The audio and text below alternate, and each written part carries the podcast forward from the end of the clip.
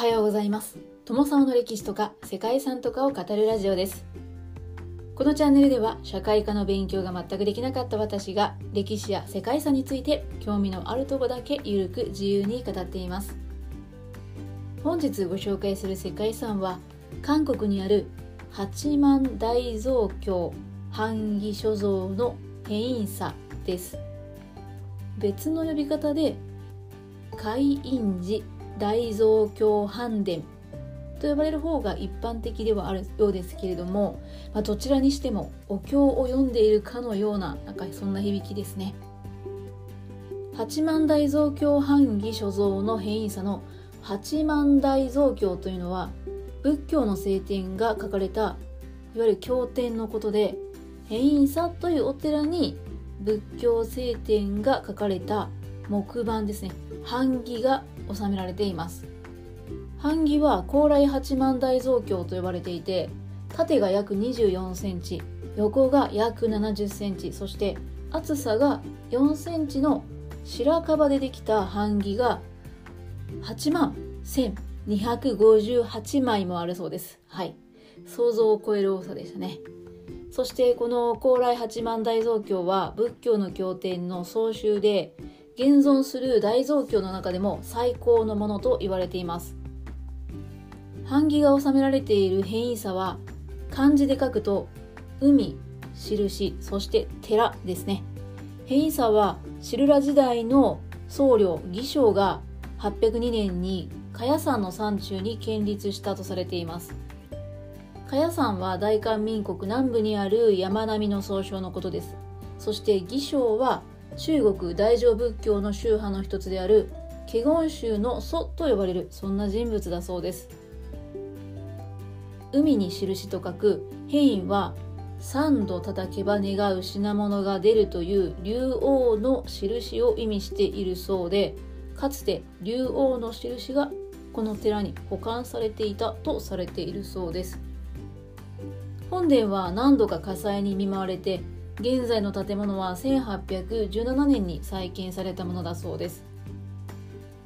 そして高麗八幡大蔵経版があるところなので方々自殺と呼ばれているそうです。これは仏の説いた教えを宝と見立てて重要な宝がある寺院といった意味のようですね。変異差では大蛇行院と高麗八幡大蔵経を収蔵する蔵である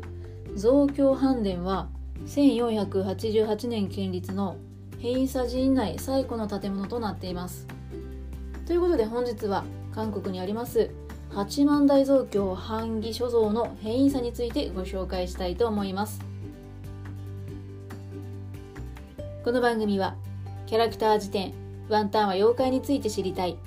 パーソナリティ空飛ぶワンタンさんを応援しています。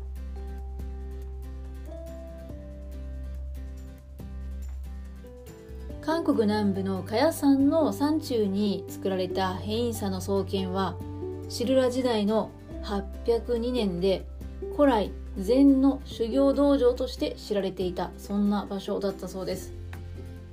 同じく韓国にある通土寺や昇光寺とともに三宝寺院にも数えられる古い寺です。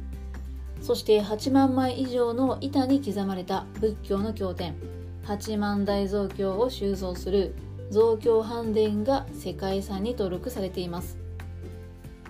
大蔵経というのは仏教の経典を創集したもので大蔵経自体は経律論という三蔵で仏教経典の一連が集約された書物などを示す言葉ではありますが一般的に変異差の大蔵経版は高麗時代に彫られたために高麗大蔵経と言われています。また版木の数は8万以上もあって8万4世法文を収録したとして八万大蔵経というふうに言われているんですね。この八万大蔵経は当時モンゴルの侵攻にさらされていた高麗王朝が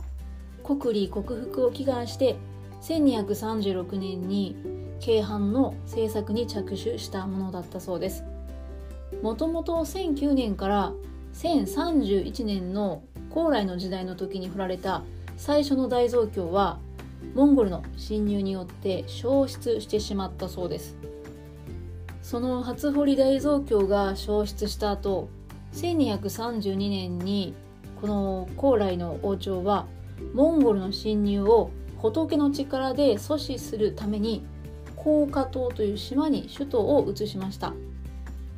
そして国家的な次元で大蔵経都監を設置しました。つまりは、えー、国の事業として大蔵経を作ろうということですかね。再び大蔵経藩の彫刻が開始されて1251年に高麗大蔵経が完成しました。大蔵経藩は当初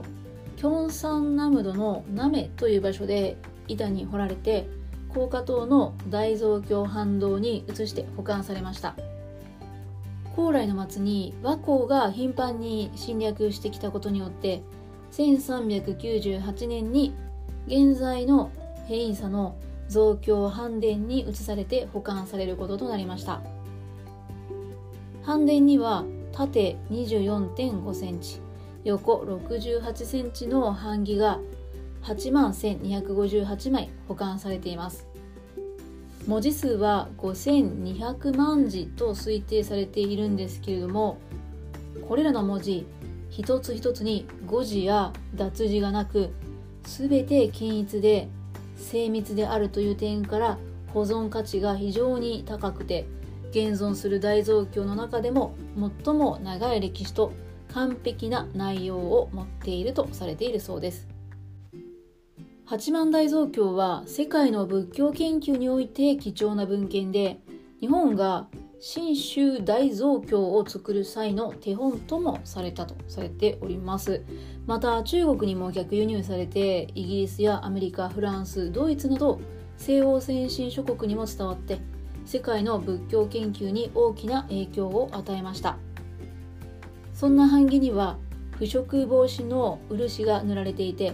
朝鮮時代の伝統的な建築様式の増強版殿で700年以上も保管されてきました。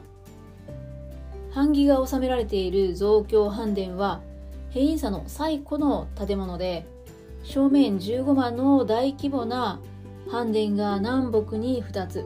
小規模な版殿が東西に2つ設置されているそうです。増強版殿の正確な創建年代というのははっきりしていないようなんですけれども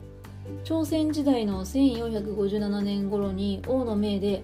藩殿の40ほどが再建されて1488年に王室の援助によって30間もの大京計画を再建した後に保安堂と称したというそんな記録が残っているそうですね。また1622年にシュータラ像1624年には方法殿がそれぞれ改修されたそうです。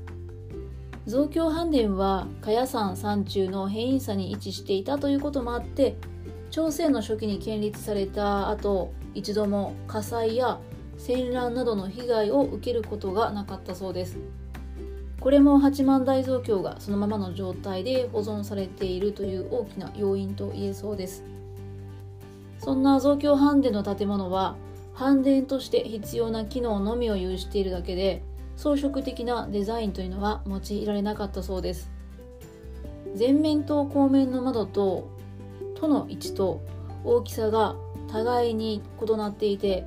東大寺正倉院と同じあぜ蔵造りの建物となっています。建物の床は板を張らずに木炭や石炭塩を重ねた土間になっているそうです。風通しの良い構造で飯殿内は適度な換気がなされ温度や湿度を一定に保っていて版木を王子のままの形で今に伝えていると言われています。飯殿の中に入ることはできないそうですけれども棚にぎっしりと収められたその圧倒的な数の軽版を格子の間から覗き見ることはできるそうです、はい、隙間から見るだけでもきっと圧巻なんじゃないかななんていうふうに思います。ということで本日は韓国にあります世界遺産八幡大蔵経版木所蔵の変異さについてお話ししてきました最後までご清聴いただきましてありがとうございますでは皆様本日も素敵な一日をお過ごしくださいね友沢でした。